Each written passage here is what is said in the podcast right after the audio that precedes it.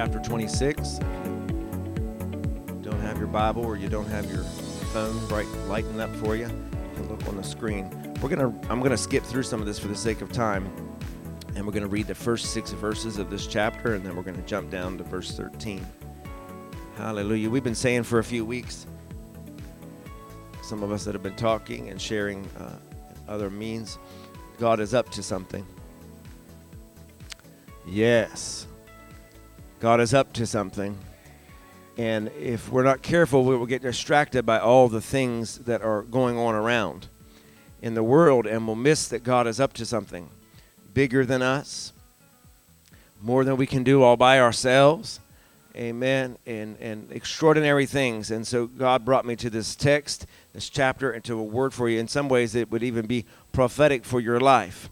So get ready. Amen. Would you just tell your neighbor, even now, you, I've been doing this a lot, but I want you to decree and declare to them, God is up to something. Glory to God. Now, now, now say it like you really mean it. You can put that on. Now say it like you really mean. Say, neighbor, neighbor. God, God is up to something. Yeah, that's a little better. Hallelujah. He's up to something. Glory to God. I'm going to tell you God's about to take you to your Rehoboth. You might not know what that is yet, but I'll give you a sneak peek. It means your wide place. Your, your wide place. So get ready, get ready. Hallelujah. Genesis 26, verse 1. Oh my, look at this. There was a famine in the land. What are they talking about on the news all the time? There was a famine in the land. They keep telling us the famine's coming. If it ain't in food yet, it sure is in our wallet.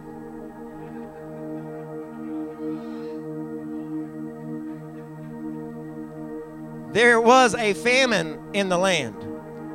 Besides the first famine that was in the days of Abraham, and Isaac went to Abimelech, king of the Philistines in Gerar. Then the Lord appeared to him and said, do not go down to Egypt. Dwell in the land of which I shall tell you. In other words, stay where I told you. Isn't there something about being in the right place at the right time? Come on, anybody else? There's something about being in the right place at the right time.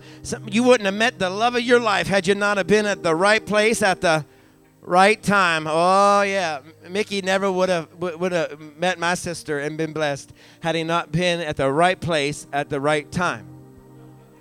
Glory to God. Some of us wouldn't be where we are right now had we not have been at the right place at the right time. When you when you walked up in that church, your wretched, uh, trifling self, all the mess that we were, but we were at the right place at the right time. Yes. Look at what he says in verse 3 Dwell in this land. Uh, and I will be with you and I will bless you. In other words, if you do what I tell you to do, I'm going to be with you and I'm going to be I'm going to bless you. For for to you and your descendants I will give all these lands. For you and your children and their children. I'm going to give all these lands and I will perform the oath which I swore to Abraham your father. In other words, I'm going to keep my word. And I will make your descendants multiply as the stars of heaven. I will give to your descendants all these lands. And in your seed, say, in your seed. Uh huh. All the nations of the earth shall be blessed because Abraham obeyed my voice and kept my charge my commandments, my statutes, and my laws. So Isaac dwelt in Gerar. Just pause for a moment, then we're going to jump down to verse 13. Understand, Isaac has had an encounter while he's in the place of Gerar. Understand that what parts that we're not reading is he had an, an encounter, but he lies. I know nobody in here ever lies. I know God's people never tell a lie. Look at this. God's given him a promise. He's saying, I want to use you And then in, in, in, this, when, in one verse, he's saying, I'm going to keep my promises. I'm going to do for you what I promised your daddy. And then and there's just a couple verses later, he gets caught. He, he catches himself because he lies. He lies because he doesn't want Abimelech, the king, to know that Rebecca is his wife. So he lies and tells the king, Nope, she's my sister. But the king notices him flirting with his wife. He says, You know, many men I know would flirt with their sister or they're not supposed to. Like that. He catches him in a lie. But yet God has made a promise that he wants to use him in this moment. Hallelujah. Lying about who his wife was, saying it's his sister. Glory to God. But then watch what God does in spite of his sins. Oh, God, I just love it. In spite of what he did, in spite of his choices, watch this. Verse 13 the man began to prosper. Oh, I know this is going to shake your theology all up today. The man began to prosper and continued prospering until he became very prosperous. Can we just see that again? Focus on that verse. And the man began to prosper and continued prospering until he became very prosperous. Oh, my. Thank you, Jesus. So, in one verse, he's a liar. And in the next verse, he's about to become very prosperous. Oh, aren't you glad God is the God that He is? Amen. And He'll bless you sometimes in spite of you and your messed up self. Amen. He has a bigger agenda. Uh, uh amen. One minute there's a famine in the land, but in other words, He's saying, if you'll stay in the place where I tell you, I'll feed you in the midst of the famine. Oh, amen. Praise God. I'm grateful you're with me today, sister. She's hearing what the word is saying. You and I can be in a, in a famine right now, but God's saying, I will feed you in the famine. Don't worry, don't fear. Don't get caught up and distracted by CNN, Fox, Newsmax, or any of the rest. He's saying, "Listen to my word. I will be with you. You will you're coming into prosperity. You're going to be in it and I'm going to make you even more prosperous." That's what his word says. Now look at these final two verses. Thank you, Jesus. We're fixing to preach. For he had possessions of flocks and possessions of herds and a great number of servants. Oh, yes. So the Philistines envied him. How many of you know sometimes your friends will become enemies? Sometimes your own family will turn on you They'll love you today and then they get jealous of you because you got successful, because you got blessed, because you've been a sower. Amen. Now you're starting to reap your harvest and they don't like you very much. You've lost friends. Oh, see, yeah, see, Isaac understands that. He understands. So the Philistines envied him. I'm going to show you what to do with those people today. Now the Philistines, now the Philistines had stopped up all the wells which his father's servants had dug in the days of Abraham his father and they had filled them with the earth. And Abimelech said to Isaac, Go away from us, for you are much mightier than we.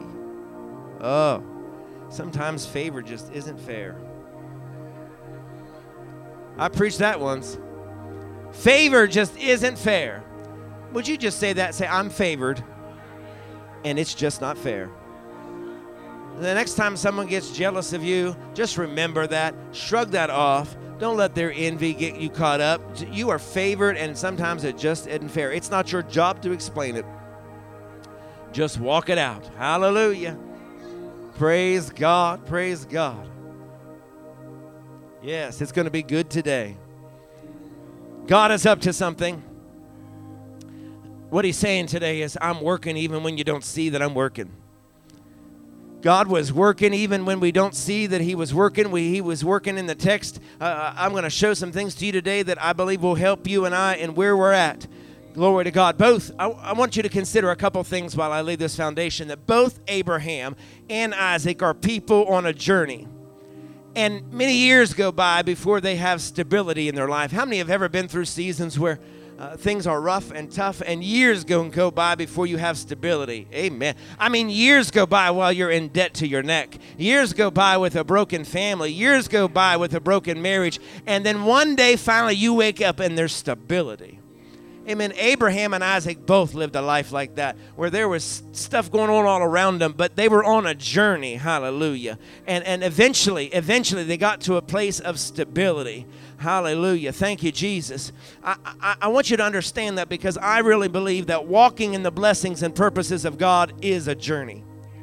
You and I need to remember that the blessings and purposes of God are not instantaneous we like to believe that God is a God of microwavable miracles. You know, we like to cook that way. At least I do. You just put it in there, three minutes, 30 seconds, you got yourself some dinner. Oh, hallelujah. But then you bring that same theology to God. And He's in no hurry. He's really in no hurry. But we make the life that we're trying to live uh, to, for God to move in a hurry so many times. Oh, we're going to have some things for you today. We live in this age where we want instant gratification. What, what do many of you and I do the first thing we get out of church? Sometimes you do it while you're in church. You're checking your phone notifications. Oh, yeah, I get out of church and then I see so and so posted an hour ago. Well, I was preaching an hour ago. Bless God. See, you better block me.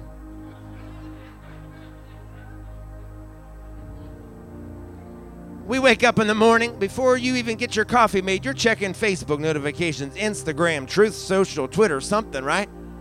Because we want instant, we want to know what happened while I was sleeping. And we bring that same theology into the kingdom of God. Oh, yeah. We want everything quick, not understanding how essential the journey really is. Oh, you better really listen up today. And those of you that are note takers, you're going to want to take some. The journey is essential. In other words, some of you would not be where you are right now had it not been for the journey, Sister Teresa. Amen. Oh yeah, had it not been for our journey, some of us shared about our journey on on on uh, Good Friday. That service was all about. Let me share my journey. How has the blood of Jesus changed your life? We shared our journey. And you and I would not be where we are had it not have been for the journey. You need to think about something. The people of the Old Testament were sort of nomadic. They were old, they, they were people that were always moving, living in tents. Uh huh. They weren't building houses because they had to be ready to move when God moved. Oh, yeah. We, we like to build big luxury, luxurious churches and houses and all of those things, but are you ready if God says move? That's how our culture is in our nation. We, we would consider it weird if we all started setting up tents, right? But the problem with that is, and the reason they did it was because they wanted to be ready when God said move, they could move. Oh, hallelujah. The God we serve is a moving God. From Genesis to Revelation, He's moving. All through the Bible, He is a moving God. He's moving right now. That's the reason we even play that music behind me when I'm preaching, because He's moving. Right now, He's touching hearts and changing lives. He's moving here in this place and people online and on TV right now. He's a moving God. And what that worship does in the atmosphere is helps to keep the Spirit of God moving. So no demonic influence can come in here and try to squeeze out what God would want you to get. Hallelujah. Say He's moving. Oh, yeah. Remember that song? He's passing by right now, right? Reach out and touch the Lord. He's passing by. Now, Isaac is a grown man now, but he's on a journey. He's grown and he's on his journey. I want you to understand something. Often, what causes the journey is the famine. God often uses the things that we don't want to experience to get us to move.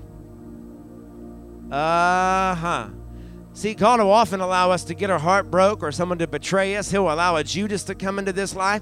God will often allow us to go into financial hardship, marital issues to get you and I to move because He knows you made a mistake in the first place. And the only way to get you out of it is to make you it hard enough for you to get out. Are you hearing what I'm saying? Amen.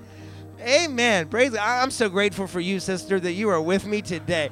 I know I'm preaching to at least one person. She came ready and hungry. And so God's got a word for you because you're hungry. The Bible says, Those who hunger and thirst for righteousness' sake, they shall be filled. Amen. So God will use hardships for our benefit to get us to move because He's a moving God. But so many times, I, I really believe that, that our proclivity is many times, it, it, it's often to pray against the famine. I've even watched Christians praying against all the things that are going on in the world, and God's saying, What are you doing? I'm trying to use it to move the church. So, our proclivity is often to pray against the famine or pray against the things that are going wrong in this world when God is saying the famine is really the catalyst that God will use to move you and I from one place to another. God's going to use everything that looks like it's going wrong, everything the news is covering and saying is wrong. God says, Oh no, it is just right. I, it's a setup. This is a setup. I'm telling you. The word proves it. It's a setup. That's why you need to listen to the news and not worry about it. The, the first indication that you don't have the mind of Christ is when you start worrying what they say. Oh, yeah. I know I'm telling the truth because I felt that bounce back. Y'all start worrying and praying over things, and to, to God, He's saying, This is old news. God says, I've already got this figured out in the plan. God knows the end from the beginning. So it's not catching him by surprise. You might not like to pay $5 a gallon for gas, but God says, I've got you covered. Look what he told Isaac I'm going to make you prosperous and even more prosperous. In other words, go, go, go get your gas and don't worry. God's got you covered. When you stand there and squeeze that pump and you watch it ticking up, just trust God, would you? Amen. I'm not telling you to bounce your account, I'm telling you to trust God that He's going to be your provider. So please don't come to me when you get your NSF things and say, Are you going to pay for these? Because I ain't. That's not what I told you to do. I'm saying to trust God when He says He will supply all of your needs according to His riches and glory. In other words, God's got this factored into the plan. He knew 50 years ago gas prices would be this. He knew 50 years ago who would be president. It didn't catch him by surprise. So why are you letting it catch you by surprise? He knew 50 years ago that war would break out in Ukraine. So stop freaking out. He knew we'd have a pandemic and he's not sweating and wringing his hands. So you need to stop sweating too. He's still God. Hey, he was God long before the foundations of the earth. Amen. He was God before you were born. He was God before there was a pandemic. He was God before you had to declare bankruptcy. He was God when you were single. He was God when you're married. He was God long before, amen, all, all the things that have happened to you happened to you. He is still the one in control right now. He's factored it into the equation. He knows what the outcome is, so just trust Him. Lean on Him. That's why He says, Trust in me with all your heart. Lean not on your own understanding, and all your ways acknowledge me, and I will direct your paths. In other words, trust me above all else, and I'll uh, uh, light your path. I'll lead your footsteps. Even his word says, Your footsteps are ordered of the Lord. He already knew it. Oh, hallelujah. I better not get too far ahead of myself. Hallelujah.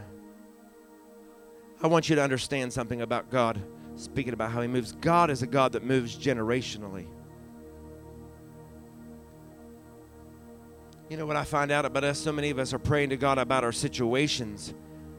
And while you're worried and fretting over your situation, God's saying, But I'm not a situational God, I'm a generational God. You better get a hold of what I'm telling you. In other words, some of our situations are factored in. God sees the bigger picture. He's saying you're not going through what you're going through just because uh, uh, I want to bring harm to you, but it's for the cause of the generation. See, we think in terms of situations, God thinks in terms of generations. I'm going to prove it to you in this message. Yeah, Isaac had to endure some hard times. Even his father had to endure some hard times, but God was thinking generationally. God was planning. God told Abraham, hey, 400 years from now, in other words, it isn't about you. Boy, our society, we want to make everything about us. Everything's situational. How do I know that? Because of uh, how we handle social media. Yeah. How we handle life, how we fret about the things that's going on and going wrong in our life. We're worried about situations and, and our, in our lives, and yet we're dealing with a God who is not just situational, but He's generational. He says, I'm looking 40, even at this time, He was looking 42 generations in advance to Jesus Christ at the time of Abraham. Think about that. He had a plan all the while. He, he wasn't worried about a famine because he knew he, there was a Savior coming. He, he knew, he said, I'm going to come in the form of man as Jesus Christ and be the Savior that this world needs. Hallelujah. See, we often pray about our situations, but God is a God that has plans for the generation, not just for your situation. Are you with me? Hallelujah. See, in other words, God doesn't just move for you, God's moving for your descendants.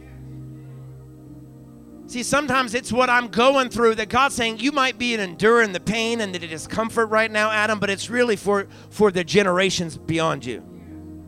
Are you hearing me? Some of us reap the benefits of the hell that our ancestors reaped. Come on. The only reason why we're sitting here and we have some of the freedoms we do is because they dealt with the pain and the difficulties that, that they had to go through so that we can have the luxuries that we have today. Amen. It ain't perfect, but it's better. Amen. Because God had a plan. Hallelujah. Are you with me now? Praise God. Thank you, Jesus. A lot of times we get disappointed because God hasn't fixed our situation. But really, God isn't as much concerned about your situation as He is your generation. He thinks generationally, that's the God that He is. Sometimes He doesn't move in our immediate situation so that He can move for the generation. It's bigger than you. Amen. What we're doing right now, all that our church does, it's bigger than us. It's for the generations. Amen. For long that He tarries, it's for generations that come after us. Hallelujah. We often just focus on our dream, our thing, what we want. We focus on our calling, but we seldom see uh, the, the fullness of God's divine strategy, how it's all working. That's why when He says in His Word that all things work together for good to them that love the Lord and are called according to His purpose. You've got to understand all things right now are working for His good. Amen. It's part of the generational plan. It, it might be inconvenient for me. In other words, God is saying, what I do for the generation is more important than your inconvenience. Oh, that's good. In other words, God's saying, I'm considering the generations beyond and around the world more than I am your situation. So he's, so he's saying, Adam, if you can just trust me, that I am who I say that I am, and you can endure a little bit of inconvenience, it will bless the generations. Oh, hallelujah. In other words, when you and I get our heart broke or betrayed or wounded or we're dealing with issues that we think are insurmountable, God's saying it's you're, you're, you're dealing with a little inconvenience, but I promise you it's for it's for the generation. Hallelujah. That's why he told Abraham, hey, i I've got a plan in it 400 years from now. 400 years from now your descendants are going to be blessed and they're going to come out with substance. They're going to have to dwell in Egypt for a while, but they're going to come out with great substance. Amen. Look how God is thinking. God is thinking generationally with Abraham. He's letting him know things are going to be tough and it's going to be difficult, but I want you to know I do have an end date. I have already planned in, in this thing a way out. I, have planned a, a, an expected end date. In other words, God has an expected end date for you too. Amen. There's a day you're going to exit what you're dealing with. There's a day we'll wake up and we won't be how we are right now. There's a day we're going to wake up and everything will change. There's a day that we're going to wake up and everything will have shifted. God has already factored it into His plan. Hallelujah. But I need you to remember while you're praying to God about what you're dealing with in your situation, God is really thinking about the generation. So when you're praying, you need to make sure you're praying to God and saying, God, just give me the strength to get through my situation so that I can impact the generation. See, get the mind of God in the midst of your praying, and you'll you'll begin to see his hand moving. Hallelujah. Hallelujah. Thank you, Lord. Thank you, Jesus. See, this word doesn't always kind of sit well with God's people because can we just be honest that some of us are just narcissistic? Self absorbed? Got an ego? Uh, I know. Not this church.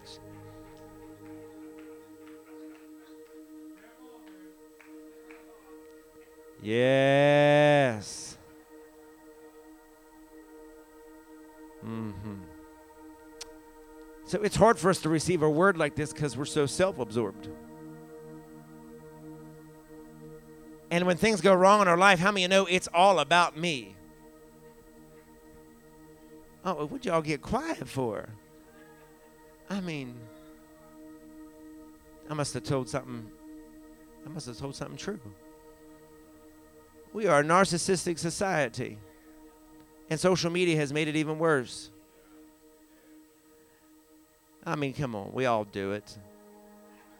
Posting your selfies and to, and then your filters you use, and some of y'all don't even look like what you look like online. It's nice to meet the real you. Amen. Amen. How many? Anybody else? Oh, look. Some of you putting your heads down because your filters are so extreme. Nobody even knows who you are. Your family doesn't recognize you at the reunion when you show up. Hallelujah. I'll be honest, I tried them. I tried to use a filter for the wrinkles on my forehead, but when I did, it looked like I had Botox, you know. It didn't turn out so good.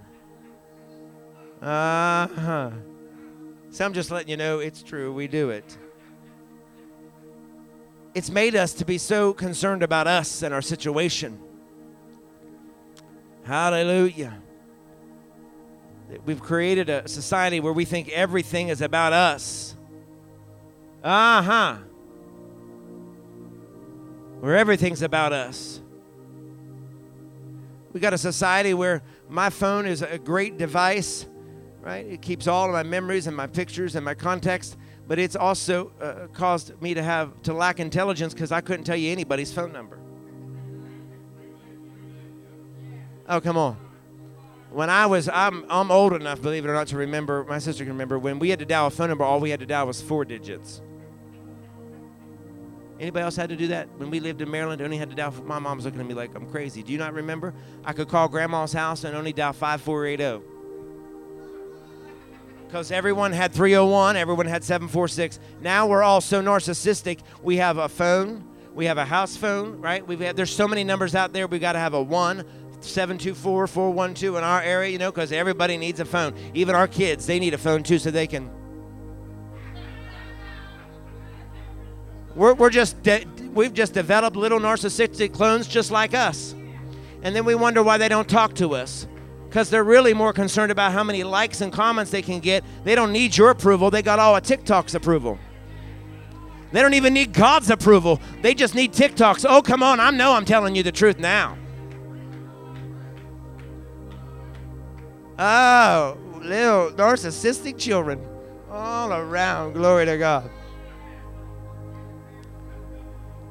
I don't know anybody's phone number, and I had to switch from an Android. I went and bought an Apple, and I haven't been able to figure it out. And so instead of me having to figure out how to navigate, I just say, Hey Siri, call Fresh Fire Church. Hey Siri, call my sister. You know, hey, hey Siri, what time's Giant Eagle? Because it's been too difficult to navigate. And so, but so it's affected my intelligence. I could I went to dial my mother's number and I could not remember her number. It's in my phone. What's the point I'm getting at? Sometimes, watch this, sometimes convenience is an enemy to intelligence. Oh God.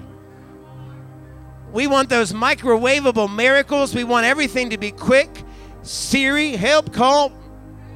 Right? We want we want we want everything right now. We want to check our Instagram notifications, TikTok, all the other things that we have. We want everything to be quick and right now. But hearing what I'm saying, sometimes convenience is an enemy to intelligence. Oh yeah, because we even say we go we, we Google scripture. Because it's it's easier and we haven't we've lost the, the technique of the Bible. We'll Google what someone else's theology is about a scripture. Oh, I know I'm telling the truth. Instead of really reading it, meditating, and studying. Somebody said, Well, how do you put together your messages? I, I get my text and I stare at it, meditate on it for days and days and days. That's how. I, I, we don't need to know what Adam Clarke's commentary or anybody else has to say, right? If you, if you listen to the Spirit of God, He'll reveal to you what He's saying. And God, what God is saying, if we're not careful, He was saying to Isaac in preparing Abraham, "Hey, let you let this be a reminder to you and your sons and all of your descendants. Inconvenience. If you're not careful, you'll allow convenience to be an enemy uh, to your intelligence. In other words, don't try to hurry me up." Our society wants everything now, but God's saying, I need you to wait in my perfect timing. Let me fix this in my perfect timing. Amen. Hallelujah. Because what ends up happening is, is it creates an atmosphere that we are so caught up in, in, in, in the culture that we expect God to submit to our culture. In other words, we want God to respond to our prayers like Facebook does. When, you, when I post photos of, of my grandson, and some of you have seen, oh, y'all light my page up, liking and comment, oh, how beautiful he is, blah, blah, blah. That's great. Right? And then we want God to respond the same way when I go to him in prayer. I do. There's some I want God to answer me now. Well, everybody on Facebook did. Right? You text someone, and I have the luxury now when I text someone, I can see when they read it. Thank you, Apple. So I know when they're intentionally avoiding me. Oh, hallelujah. Oh, I know. Right? And then we expect God to do the same. Well, God, I, I, I see you got it. You even read my text. Basically, because when you pray, he got it. You know, it was received, right? There, there's no delay. There's no translation delay, right? There's no transmission, all right? It, when, when you and I speak and pray, he hears it. And then when he doesn't answer it, you get an attitude with God. Oh, come on. Anybody else get an attitude with God? Why aren't you answering my prayer? Why does it seem like everybody else getting their prayers answered and blessed, but I'm me? Mm-hmm. Because you want instant messaging. You want an instant reply. Because that's the society we live in. We want God to bow to our culture. Oh, hallelujah. I know I'm telling you the truth today. Hallelujah. We want God to work like our little machines, like these little phones that we have. That's what we want. God to work as quick and as fast as they do. But God says, No, I've got even more perfect timing. I, I, I know what I'm doing. Hallelujah. So he tells Abraham, Hey, 400 years from now, people going to be free. But they're going to come out with great substance. They're going to come out with great substance. You need to understand God has a full plan in store for you. God, God sees what you're in looks like. God knows what it's going to look like. Hallelujah. Thank you, Jesus. He knows how it's all going to turn out. Praise God. Praise you, Jesus. We want God to give us the updates like our phone does.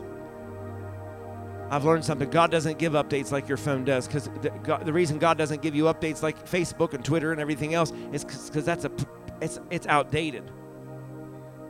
God says, eh, by the time eh, you want an update, it's already outdated. God already has the answer in motion. Are you hearing what I'm saying? God says, you don't need an update. You need to trust in me with all your heart, lean not on your understanding. Trust that I've got it covered. When I tell you that all my promises are yes and amen, you have to trust that. That's the only update you need. Are you hearing what I'm saying? That's the update you need. Don't don't rely on any other update. When you go to God, the reason I don't pray, I, I, I'm not one of those that I go to God and pray and pray and pray for something. No. I've learned that I go to God, I ask Him for it, I walk away, and then I don't mention it again. Because if I keep begging them for it, it's just like your kid when your baby, when you have them, they're pulling your pants, they want something at the checkout counter, and you ain't got the money for it, and you're like, shut up. Shut up. If you don't stop it when I get out of here, I promise you. Oh, I know none of you all ever treated your kids that way. I did. My mom sure did me. Oh, hallelujah.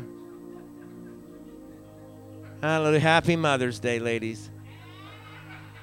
God gave every woman the ability to give you a look that it will just flat scare you to death. Oh, yeah, look at some of you right now. Hallelujah. I mean, He gave you that, He created that ability where, where you know without even a word spoken, you are, you're, mm, you're gonna get it. Yeah. Yes. Hallelujah. No words necessary. Corrected with the eyes. Hallelujah. Thank you, Jesus. Thank you, Jesus.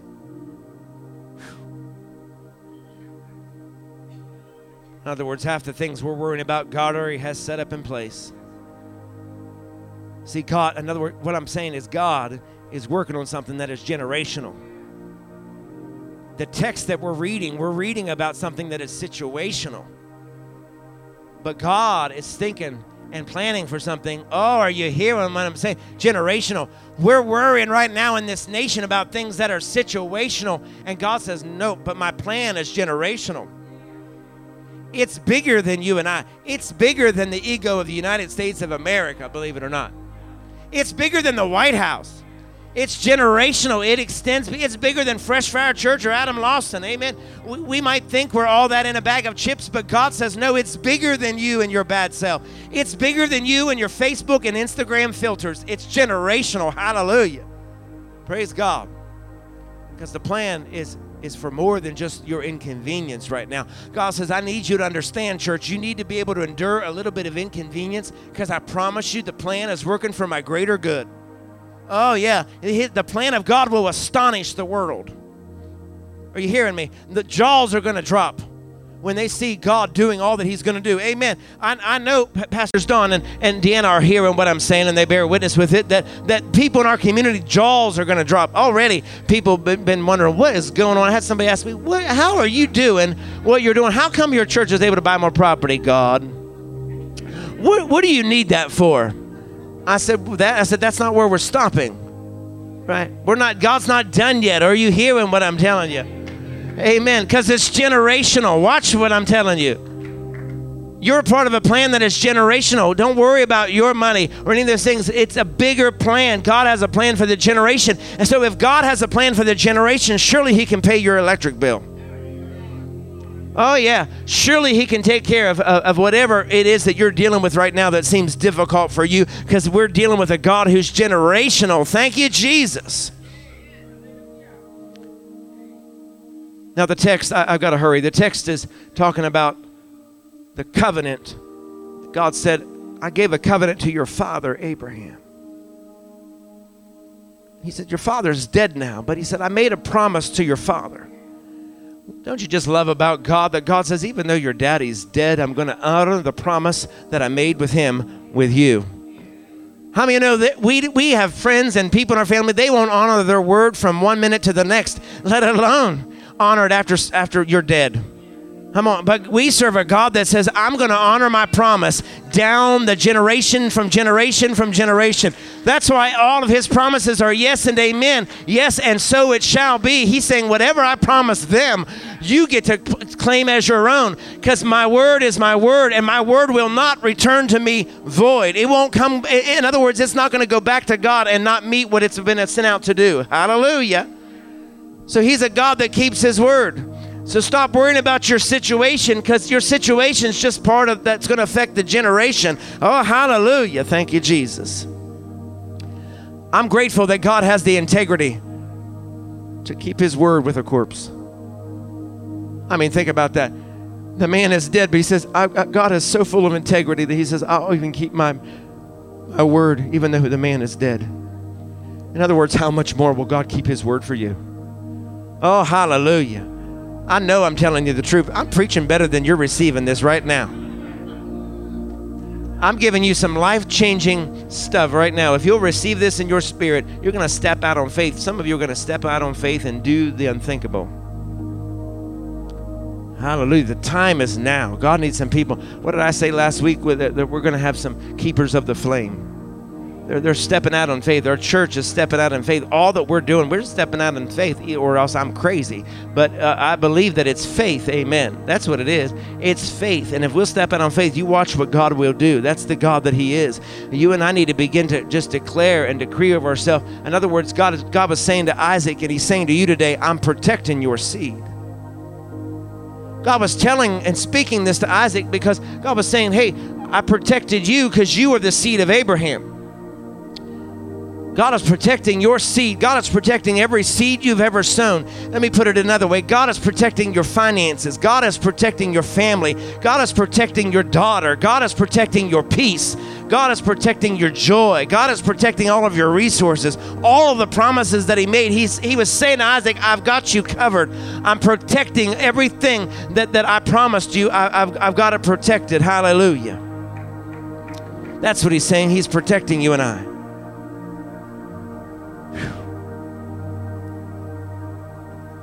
Once God puts you and I in a place like He did Isaac, He puts provision in the same place that He puts you.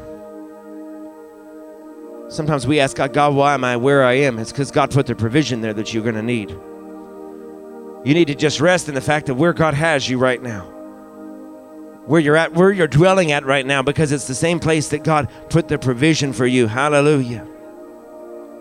Hallelujah. Thank you, Jesus. Thank you, Jesus. Isaac is in a place of his life where he's experiencing a blessing. Because the text that we read said that Isaac sowed a seed in the land.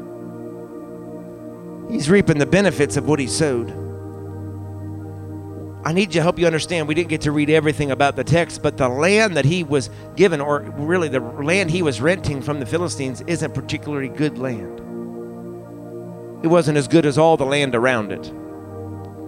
Not at all. He doesn't even own the land, he's just sort of leasing it.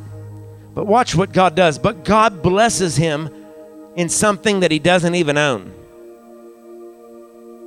Oh, hallelujah. In other words, God will use things to bless you, and you don't even have to own it. You don't even have to own the company, and God will use the company to bless you. You don't even have to fully own your house yet, but God will use the house to bless you. Or you hear you might be renting to rent to rent to own, and God says, I'll use it to bless you. Hallelujah. You know what I'm talking about. God says, I can use whatever I desire. I'll pro- put provision right where you need it to be. He, he, he was letting you understand, and I understand that you, you and I don't have to be in the best place for God to bless you in the best possible way. Thank you, Jesus. Isaac had the weakest soil, but yet the Bible, the text that we read, said that he, he reaped the, the greatest and the largest harvest. Are you hearing when I said he had the weakest soil, the rockiest, the, the, the most parched soil? But he planted the seed, but yet the Bible says he had the greatest harvest of all those around him. So much so, remember the Philistines, the harvest was so good, the Philistines got envious. He said, We can't even believe this. In other words, when you look, when it looks like to you that you are in a, in a weak place, when it looks like you're not in the in the best place like everyone else around you, when it looks like you're in a place that you're not as blessed as those that are near you, I want you to understand that what that really means is that is, is that the harvest is abundant and that God is trying to show you that He is with you. God will place you and I sometimes in a weak place, in a desolate place, because He wants you to trust in the fact that He is with you, like He was with Isaac. He, Isaac obeyed, and God said, I need you to stay here, dwell here, you and your descendants. I promise I'm going to make it worth your while. You're not getting the best soil, but I promise you, I will bless you. I will give it to you. But be, and because he obeyed, God blessed him, and God blessed him abundantly. Hallelujah. I, I, what I'm trying to say is wherever God is and whatever God is doing, He will take less and God will always do more with it. Hallelujah. Some of us are an example how God took less and He did more of it. Some of us, where we came from, what we had to go up through, and to see where you and I are today that you made it out, God took less and He did more with it. Amen. God took you from the trailer park, amen, turned you in from trailer park trash to where you are today. Hallelujah. God brought you from the back hills of wherever you were or out of the projects or brought you up out of poverty. And the reason you're able to sit here today, some of us are set free from some kind of addiction. Uh, alcohol, drugs, something, and look where you are today, my God, because God can always take less and do more with it when people give up on you. God says, Nope, it's as part of my plan for the generation. See, some of you got to start getting a kingdom mindset about what you went through. It is for the generation. So get up off your derriere and start using it for the benefit of the kingdom of God because what you endured is for the kingdom, it's for the generations that come after you. Hallelujah. Praise God. Praise God. It's bigger than you. That's why we sang earlier when I'm weak, He makes me strong. When I'm poor, He makes me rich. Amen. Because it's bigger than you. My God, just, just, just shout to the devil right now I made it. Amen. He, he tried to keep you from being where you are right now. I know I say it all the time. I may not be where I want to be, but I'm certainly not where I used to be. Amen. You might not be perfect yet. That's what I love. I'm going to have to just wrap this thing up and take you where I need to go. What I'm trying to get to the point of telling you and I today is that you and I may not be where we want to be, but we're not where we used to be. The enemy wants you and I to try to think that somehow God is not going to bless you because you're still a, a, a wretched creature, because you still have some messed up things in your life. But the devil is a liar. Isaac proves that and proves that well. Isaac lied. Amen. And then his son Jacob was even worse yet. Oh, but God, how many times in the word do we see, I am the God of Abraham, Isaac, and Jacob? If he can be the if he can be the god for a lying hypocritical messed up messed up group of people surely he can be god that is big enough for you. In other words stop trying to expect me to be perfect and you act like you got your stuff all together. You're not perfect either. Hallelujah. But god is god for me when i'm telling you the truth and god is also god for me when i get my tongue to lying. Hallelujah I know some of you are having trouble with this because you, you, were taught different, but it's in the Word. You can't argue with how He lays it out. God blessed the guy who just lied. In the midst of God blessing and being provision for him, God just said, uh, I'm going to bless you anyway. Why? Because God says, I'm not concerned with your situation, I'm concerned with your generation. That's why I always have church people ask me, I just don't understand why people so evil get blessed because it ain't about you. I know we are narcissistic and we like to wonder why so and so is blessed and we're not. Because God said, I had to give it to someone who I could take it from. God knows that sometimes we're so narcissistic that once He gives it to you, you won't give it. Uh-huh. I watch. God will use people in the world to bless the kingdom of God because so many times the people in the kingdom won't bless. Are you hearing what I'm saying? Because God is a God that He's thinking about the generation. Aren't you glad? He's thinking beyond your mess right now. Thank you, Jesus. Thank you, Lord. Hallelujah. Praise you, Jesus. Thank you, Heavenly Father. Whew. Glory, glory, glory. Glory to God. Thank you, Jesus. Thank you, Father. Praise you, mighty God. I think sometimes we need to give God more praise for the progress that we have in our life. I don't think we give God enough praise that, that uh, Lord, I thank you for the progress that is in my life. God, I thank you. I, I know I'm taking one day at a time, but God, I, I thank you that I made this much progress. God, I thank you uh, that you got me through another day. God, I thank you that I, I didn't slip up and make the same mistake I did last week. God, I thank you that I, I'm not the same heathen I was a year ago. God, I thank you that I don't have the same gossiping tongue that I did two years ago. Are you here? I know you're all perfect, church. Uh, but uh, God, I thank you that I didn't cuss nobody out yesterday or today. God, I thank you. Are you hearing me? See, that's the way you need to begin to thank God. See, we have such an uppity up, nose in the air attitude in the church, and, and, and then when I show you who I really am, you all get disappointed. Let me break this down for you. Can I just be real for a moment?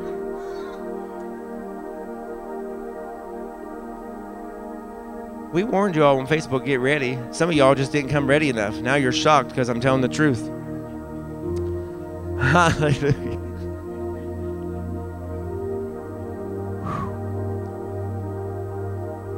Problem we have so many time with people is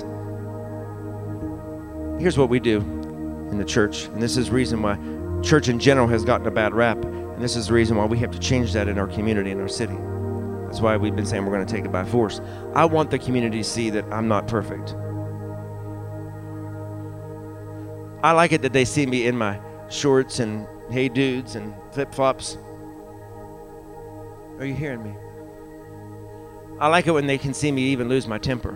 I know that freaks some of you religious people out.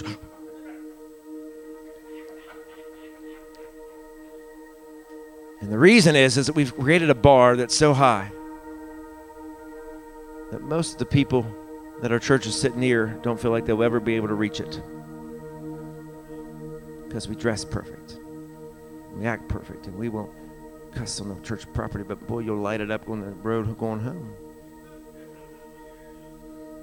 You don't want nobody to see that. See, I appreciate real people. People let stuff fly in front of me, and I don't. You know, I'm just like, well, it's not that. I, it's not that I want them to be disrespectful. It's just I also give them the grace to let God do the work, and I'm not going to do the correcting. Hmm. The problem and the reason so, someone said to me this, Pastor, can you tell me why I keep getting hurt? Yeah. So I'll tell you exactly why you keep getting hurt. I said, Come Sunday and I'll give you the answer. They didn't come. But I'll tell you, sometimes some of us keep getting hurt and wounded over and over again.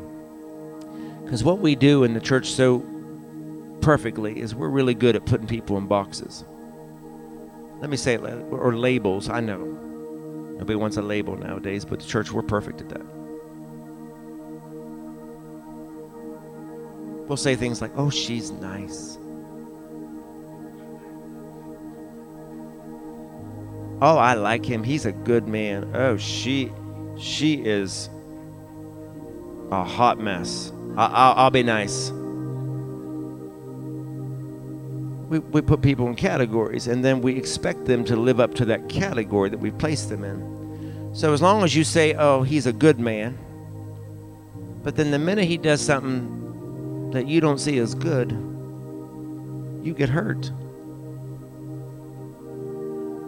Oh. And you don't even consider that. Oh, Lord, help me. You don't even consider that one that you've labeled to be a hot mess. Nasty. Well, she's nasty. You don't even consider them to be anything else other than nasty because we've already determined she nasty. Oh, I know. Y'all looking at me like you've never, never given anybody a title like that. Aren't there some people, either your neighbor or your family or your friends or someone at work, you just don't associate with because you say she's nasty? And so you don't even give her a chance because you've already determined she nasty. And then one day she sh- shows up nice and you see another side and you're just like, you know, I don't trust her. So now she's nasty and now you don't trust her because you saw another version. But what you've forgotten is that you have a few versions of your own. And then when you do something that allows me to be able to see another side of you, you want me to accept you and embrace you, but then you get mad when the preacher loses his temper. Oh, come on, I'm telling you the truth. Aren't you hearing what I'm saying today? Hallelujah. See, I told you I'm going to give you some stuff that's going to help you.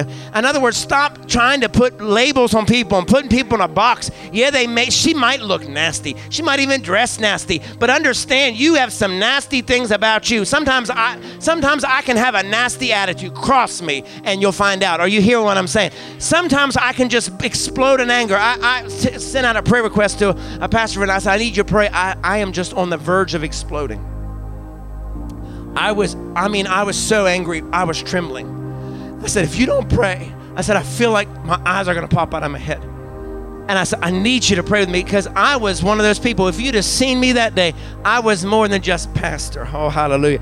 I was irate and furious and angry. I had fired up a few people. You understanding what I'm saying? I had just let them have it. Amen. I know all the religious people are going to get mad and think, oh, that's not Christ like. Really? Even Jesus got angry and threw the tables up. Don't even come for me. Hallelujah.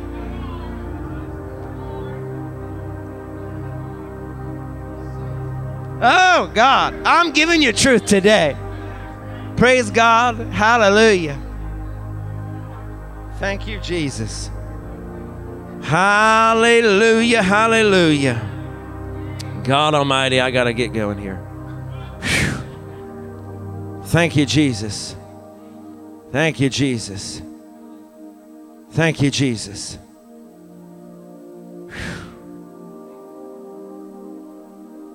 Isaac standing in the middle of a famine.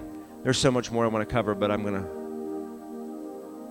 Isaac standing in the midst of a famine, and yet he's flourishing.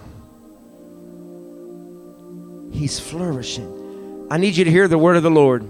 Although we're going to endure things that look like a famine, I promise you when I tell you, you're going to flourish. I'm not talking about just a famine of food. I'm talking about a famine of joy and a famine of your peace. Where is all your peace and your joy? Whew. It's a famine of it.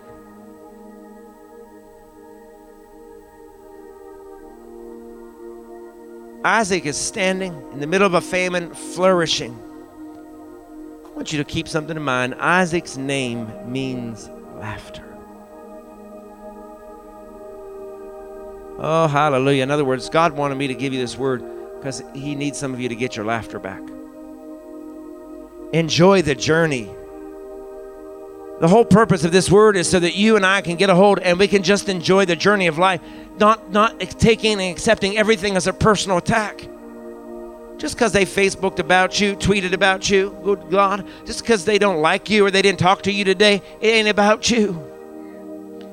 Get your laughter. Don't let anything that someone does or doesn't do to you take your laughter. In the midst of this famine, God wants you to get your laughter back. The gas prices may go up even more. We might pay even more for food. The war in Ukraine might break out even better. Our country might get even more divided, but don't lose your laughter.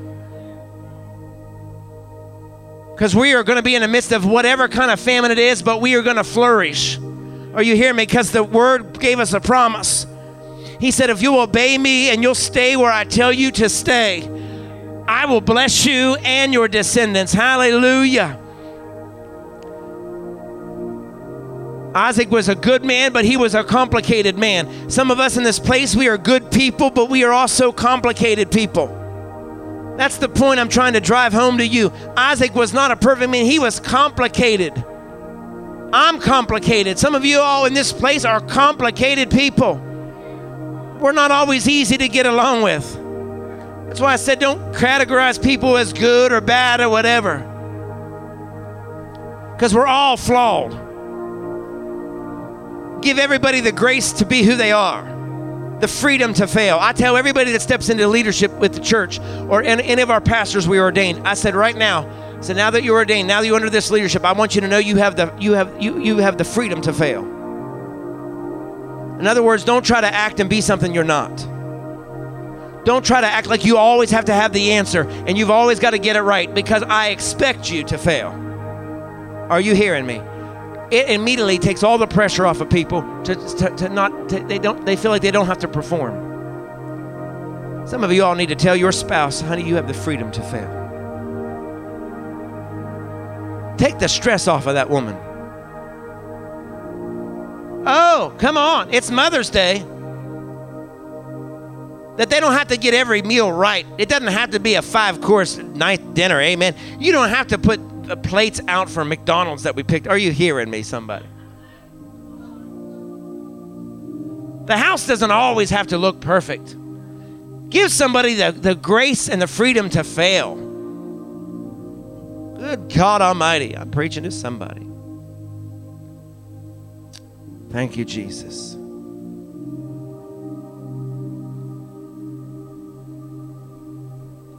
Thank you, Lord. Remember, I told you that Isaac lied about who his wife was, saying it was his sister. Have you ever considered why he lied? Keep in mind, his daddy lied too. The same thing. So, why did he lie too? Why did he lie? Just like most lies, lies are always rooted in fear and torment. In other words, he lied because he was afraid of what the king would do to his wife. In other words, his wife was so fine, he was afraid the king would take his wife as his own wife. He says, I'm going to make him think it's my sister. My point is, is the next time someone lies to you, give them a little grace.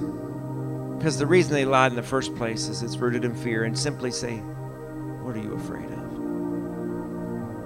See, when someone lies to us, what do we do? We get instantly angry. I can't believe you're lying.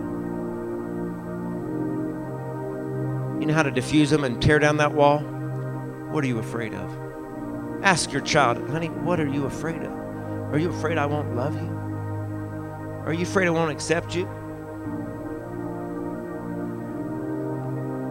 What are you afraid of? Ask him when someone lies to you, what is it that you're afraid of?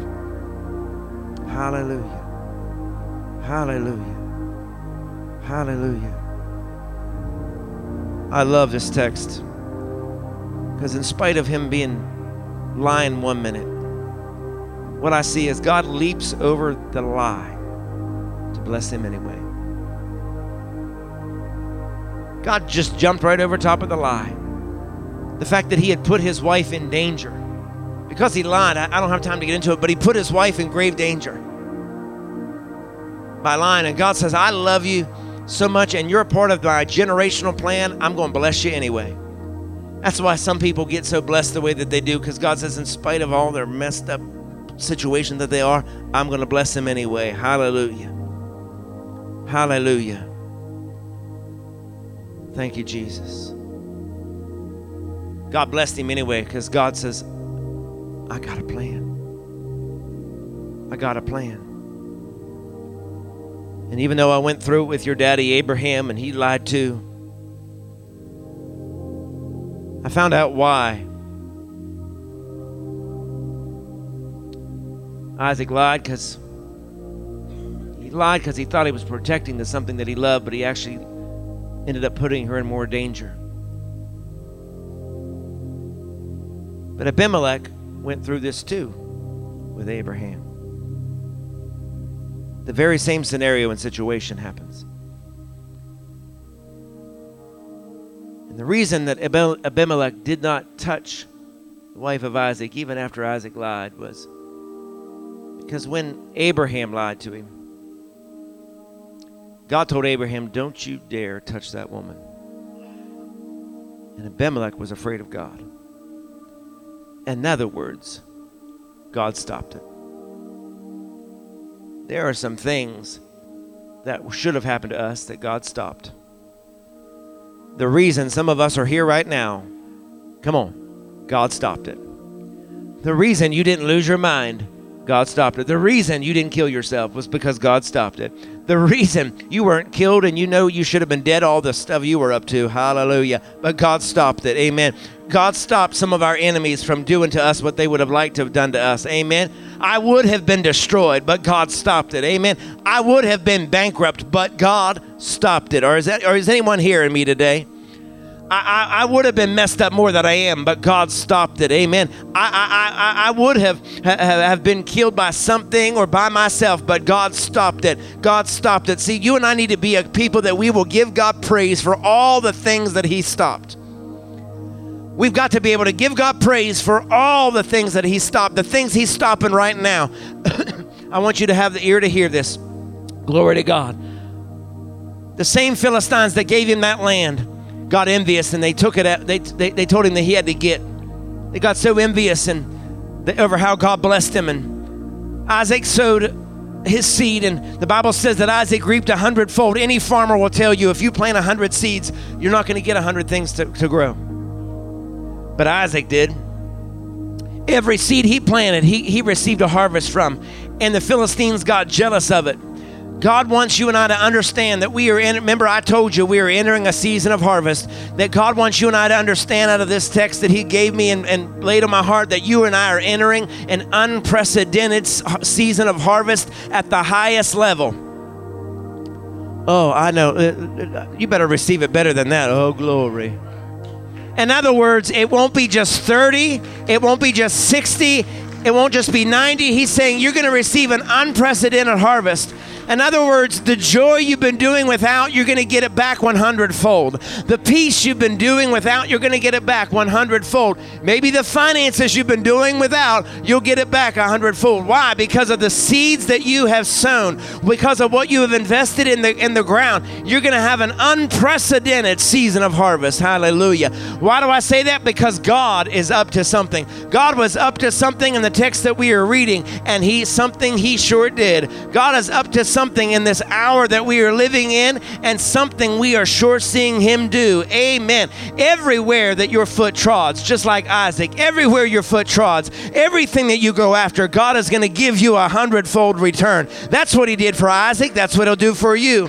The promise that he gave Abraham is the promise that Isaac reaped a benefit from. It's the promise that even Jacob himself walked in. It's the same promise that you and I are walking in today. A hundredfold return in the name of Jesus for all that you have sown.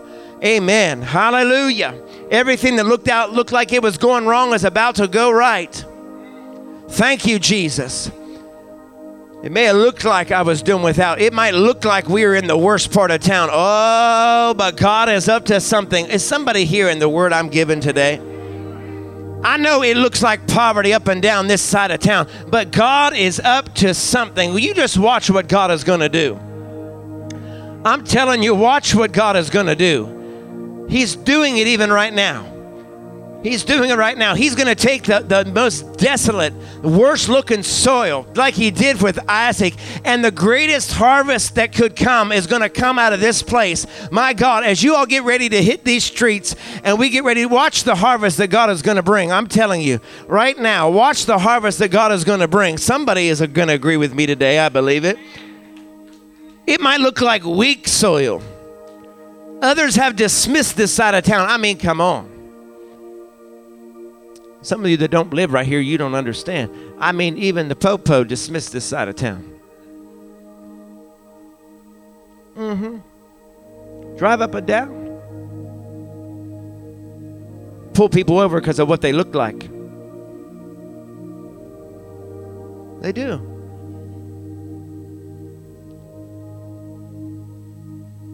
They gave up. Shootings that have been happening. Why? Because People gave up. They said, that soil's just weak. Oh, but God gave us a word today. God is up to something. God says, I'll take that weak, unproductive, unflourishing soil. And because of the seeds that you have sown, oh God, that child that looks like they're not turning out right, God says, oh, because of the seeds that you have sown things in your life that haven't been working out, God says, Oh, because of the seeds that you have sown, you're going to reap an unprecedented harvest. Hallelujah. You're going to reap an unprecedented harvest. Will you stand at your feet right now?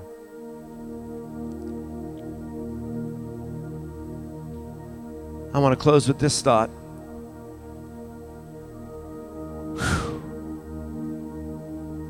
The Philistines took his land twice. And Isaac gave it to him twice. And he left it. Isaac, when he left that land, Isaac named the land strife. Oh, God. There's a word in there for somebody in this place where that you would leave behind the strife in your life today for God to take you to the place that He has you, He needs you to walk away from strife. Let me put it another way God needs you to walk away from the drama. How many know some people that are full of drama? I told Pastor Donnie yesterday, he said, Oh, can I please? He laughed so hard. He said, Can I please steal this? I said, Sure. He said, I'm going to steal it and use it if I can. I said, You can steal it. I said, I said, Pastor, there's some people, they have so much drama. I said, if, if drama was a drug, they'd be a pharmacy.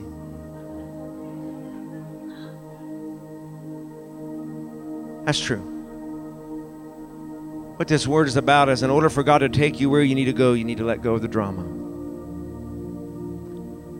The people who are always producing strife in your life. You need to love them at a distance. You need to be you need to move into the place that God has for you. Sometimes that means letting go of the very thing you might love. That you might have wished it turned out different or better people that you keep seeing potential in that they can't even see in themselves, and all you end up doing is getting hurt. Isaac said, I trust in God and His promise more than I need this drama in my life. Always taking my harvest, always taking my overflow. Getting jealous of me every time I start to succeed. So he said, I'll go. And he moved on and he went to the place where his daddy had dug wells and he starts digging. Some of you need to start digging. You need to grab a shovel and just start digging right where you are. Because the Bible says, as if I can summarize it, sum it up for you. Bible says that as he dug, he dug the first one and the second one. Finally, when he dug it the third time, he struck. And the Bible says that he was blessed with an unprecedented blessing. More than enough. More than he ever needed. Are you hearing me today? That all along, even when it looked like people got envious and jealous and people were going to take away his very blessing from him, God had a plan. God had something in store. Amen. If you will hear the word of the Lord and you will believe that God is up to something, and if you'll be willing to walk away from the drama in your life, God has prepared for you a place right where the wells are, and it was a place that was called Rehoboth, a wide place. God wanted me to give this word for one simple reason to let this church know, let you know if you're here, this word is for you. If you're watching online, this word is for you. If you're watching on TV, this word's for you. That this day, in about two minutes, you're going to step into your Rehoboth. This whole word, everything that I shared was about getting you ready to walk away from the things that you've been holding on to dear life with. If you'll just walk away right now. Whatever people have tried to take from you, let them have it. Because I promise you, God has joy waiting on you. He has peace waiting on you in your Rehoboth. Rehoboth meaning your wide place. You felt closed in. You felt like you're on the verge of losing everything. You've been panicked about what's going on in the world. You're about to step into your wide place. How do I know? Because when I get this altar call, and we always close giving our tithes and offerings, yeah, we're going to close. We're going to have you come forward and you can sow your tithes and offerings. But not only are you going to step into your wide place, to your Rehoboth, when you respond to this altar call, it's prophetic today. I didn't just give this word to make you laugh and get you excited and to send you home. I usually preach a Mother's Day message on Mother's Day. I couldn't. Because this was a word that I needed you to know the place that God has prepared for you, and it's a wide place. It's a place of, of great abundance, of unprecedented blessing. And when we step out of, the, of your seat into this aisle, into the front of this church, I'm believing that you are officially stepping into your Rehoboth. That you're going to let behind everything that has been depleting, everything that has been taking from you, your joyless, peaceless life. Joy is going to meet you in Rehoboth. I want some of you to have smiles like you've, I want some of you to laugh. It's about time the joy of the Lord hits this place. If you've never experienced, I mean, where you were all belly rolling laughing on the floor while I'm trying to preach. It's been a little while. That kind of joy where, where, where you get some bad news and you just laugh at it. Is anyone else as crazy as me that sometimes you will be alone by yourself? Sometimes I'll cry the most when I'm alone or when I'm driving. But then sometimes something that God reminds me of in His Word, it'll make me just laugh. Because then I remember what the devil meant for evil, God will turn for good. Amen. That a thousand may fall at one side and 10,000 the other, but it won't come near me that I am more than a conqueror through Christ. In other words, come mess with me, devil. Can't touch this. Nah, nah, nah, nah. Come on. You just get, you break out in laughter because you realize he is not as big and as bad and as powerful. Yes, he attacked you and your family this year. Yes, he took things away from you. Yes, he made us think he was going to take people from our families. But the devil is a liar. Why? Because he can't touch this. Because of the promises that God gave that you and I are reaping the benefit from. So now, today, on this Mother's Day, 2022, you're stepping into your wide place, your Rehoboth. Without any delay in this place, the best Mother's Day you ladies can receive, every woman in this place, is your wide place. The place that it's okay to fail. It doesn't all have to be perfect, and you don't always have to be perfect. God's going to bless you with an unprecedented blessing. This morning, as you respond to this altar call, if you're giving an offering, bring it with you because we're going to pray over that too. If you would, if you were ready to step into your Rehoboth, your wide place, come and stand. Join us together. We're going to pray together. You say, Yes, I'm ready. I'm leaving my drama behind. Yes, I'm leaving strife behind. I'm leaving people behind that are full of dr- strife and drama. Yes, I'm going to love them, but I got to love them from my wide place. Hallelujah. I'm gonna I need some room in my wide place to dance and to, to have my peace and to have my joy. Yes. Hallelujah, hallelujah. They didn't give you your joy and they're not gonna take your joy away. They didn't give you your peace and they're not going to take your peace away. My God, God's given you this and God's the only one that can take it and He's not taking it. Hallelujah, because He's a man of His word. Remember, He's a, he's a God of integrity. I'm stepping into my wide place. I'm stepping into my Rehoboth. As you stand there, if you're standing with a spouse, be sure to grab their hand. Grab your hand of someone near you. Will you do that? I, I believe in, in transference. I believe that if one of you steps in, all of you will step in. I believe when one of you gets blessed this morning, it'll pass on to the other. That's how God works, it's how He operates. We're going to pray. And we're going to believe God that as we pray, that prophetically we're stepping into our Rehoboth. God is up to something. God is up to something. I want, right now, I want you to take 30 seconds to consider what you're leaving behind. Because, see, I know how some of you are that you, you, you say and you're here and you're standing here like you're going to leave strife and drama behind, but then you're going to feel guilty. Don't you feel guilty about where God's taking you? You're an inheritor of God. Even the Bible says you're a joint heir of Him, meaning you, you, are an inheritor of His stuff, of His blessing, of His abundance. Don't you dare start feeling guilty for how God's blessing you. Some of you, even now, you feel guilty because God blessed you. Stop. God blessed you because He knew He could trust you to steward it. You don't have anything to explain or anything to prove. So I want you to consider right now who and what you might be having to leave behind. I'm not saying you have to ostracize them, I'm saying them keep them at a distance because they're infecting your peace. They're infecting your joy. They're a, they're a leech that just keeps sucking. They're a parasite are you hearing my parasites come to deplete and to take away? My God, proteges come to, to, to take what you can give, to take to, to carry on what you are. Are you hearing me? There's a difference. Some of you need to reject the parasites in your life. They're, they're doing nothing. They're just sucking the life right out of you. And, and, you're, and you're the yo-yo. Going from life to lifeless over and over and over and over again. I'm going to tell you something. God loves you enough. He needs you to leave some distance between them and you. I, am giving this word for somebody. See, God is your refuge, so let Him be your refuge. Let Him move you. And then listen to Him now that He's moved you into your Rehoboth. Trust Him now. And now dig your well. Dig your well. And digging your well means you have to leave those Philistines and those envious people behind. They can't go where you're going. Not everybody can go where you're going. They, they were meant to be a season. They are not. There's some of you that people, the people you're with and you associate with now, they can't go where you're going because they're not where you are. Consider what you're leaving behind right now and don't mourn it. You hear me? Are you hearing me? Don't mourn it.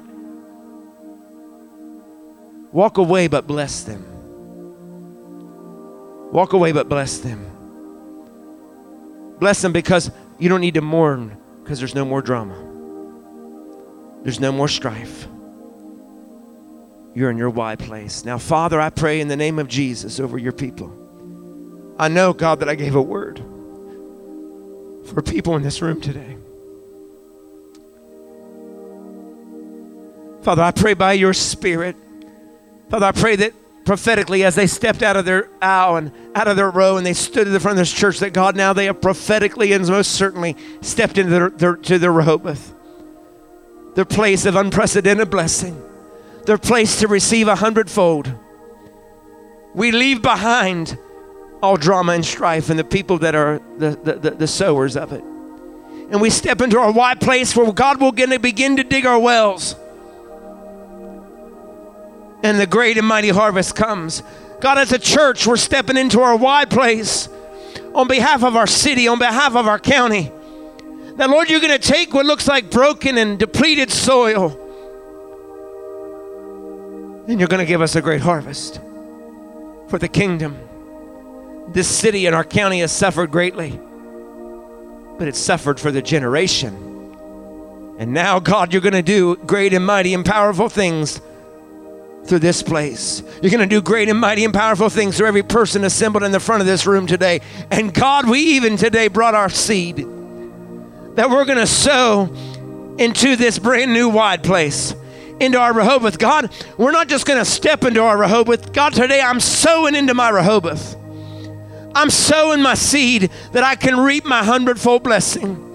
And so, Father, today I pray that you will bless these people, bless these women on Mother's Day, bless every woman Bless every man as we have stepped into our Rehoboth. God, may this be a week of seeing your prophetic word fulfilled. God, unlock ridiculous blessings that begin to overtake and tackle these people.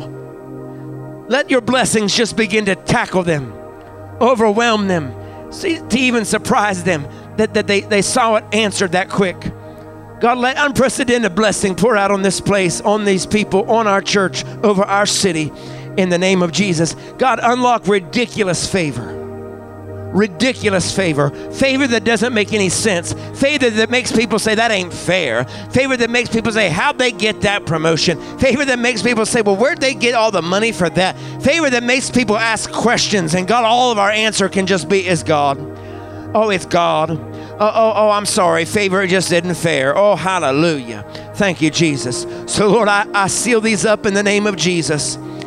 Let there be nothing missing, lacking, or broken over the life anymore in the wide place, in the Rehoboth, and the place of Rehoboth. You have entered in. I decree and I declare, let the remainder of this year be, be a year full of ridiculous blessing and overflow. Let this entire year be a year full of you being in your Rehoboth. Let, let, let every weapon that's formed against you not prosper, and every tongue that rises against you, it shall be condemned. We, in fact, Father, I pray every weapon and fiery dart that people and things and the enemy would fire at these people be turned around and fired back at the devil himself. And every person that fires one, let every tongue that rises against you, whatever they decree over these people, let it turn around and get those people in the name of Jesus. Because, Lord, I decree your word over them. And your word, God, will not return void. So, Lord, I say this is now the growing season. Let the harvest begin to grow. Let it begin to take form. Let them receive their hundredfold harvest in this year. And we give you the glory. We give you the honor. And God, we give you the praise.